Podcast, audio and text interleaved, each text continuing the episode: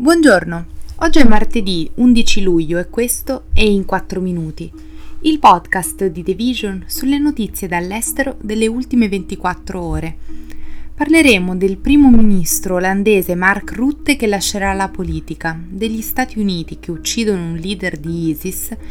e del Pride di Tbilisi. Il primo ministro Mark Rutte, il più longevo leader dei Paesi Bassi, ha dichiarato che si farà da parte come leader del suo partito e che lascerà la politica nei prossimi mesi, dopo la crisi della sua coalizione di governo. Rutte è salito al potere nel 2010 e il fatto che i quattro partiti della sua coalizione non siano riusciti a trovare un accordo sulle politiche migratorie del paese ha posto le basi per le prossime elezioni già in autunno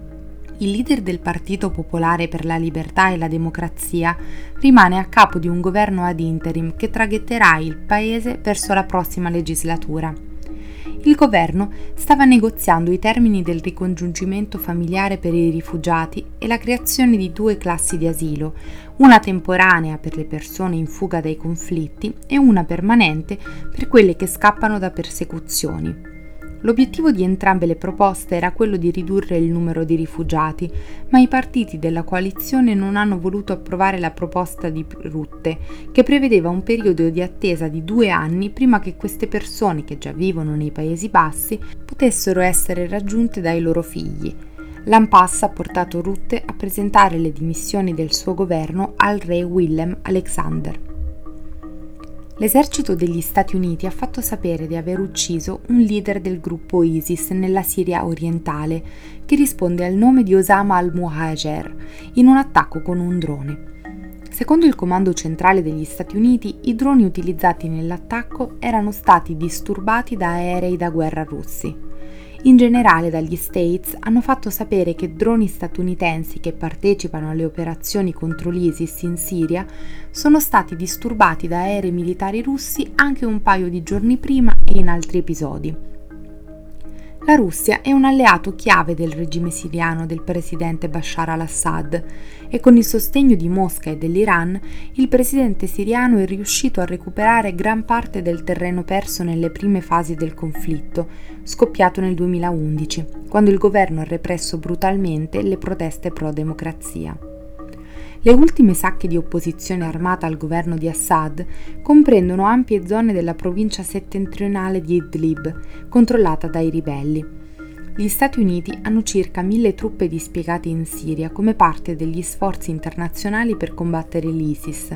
che è stato formalmente sconfitto in Siria nel 2019, ma mantiene ancora delle cellule in remote aree desertiche e continua a condurre frequenti attacchi. Una folla di estrema destra, composta da centinaia di persone, ha preso d'assalto il Pride della città di Tbilisi, scontrandosi con la polizia e costringendo gli organizzatori a cancellare l'evento. L'incidente arriva due anni dopo che già una precedente manifestazione LGBTQ nella capitale georgiana era stata annullata a seguito di un attacco alla sede degli organizzatori. Secondo i testimoni, circa 5.000 oppositori della comunità LGBTQ hanno fatto irruzione nell'area del festival, rompendo le attrezzature, bruciando bandiere e cartelli, rovesciando lo champagne e depredando la sede del gruppo. Circa 3.000 persone si erano registrate per partecipare all'evento del Pride, ma la folla si è presentata prima dell'apertura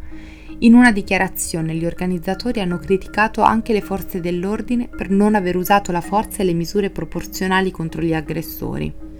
L'intolleranza verso le minoranze sessuali rimane diffusa nella nazione dell'Europa sudorientale, che ha una forte influenza cristiana ortodossa. I critici hanno a lungo accusato il partito dal potere Sogno Georgiano, che secondo gli oppositori e alcuni diplomatici occidentali sta conducendo il paese lontano dall'Occidente, di sostenere tacitamente gruppi omofobi e nazionalisti. Questo è tutto da The Vision, a domani.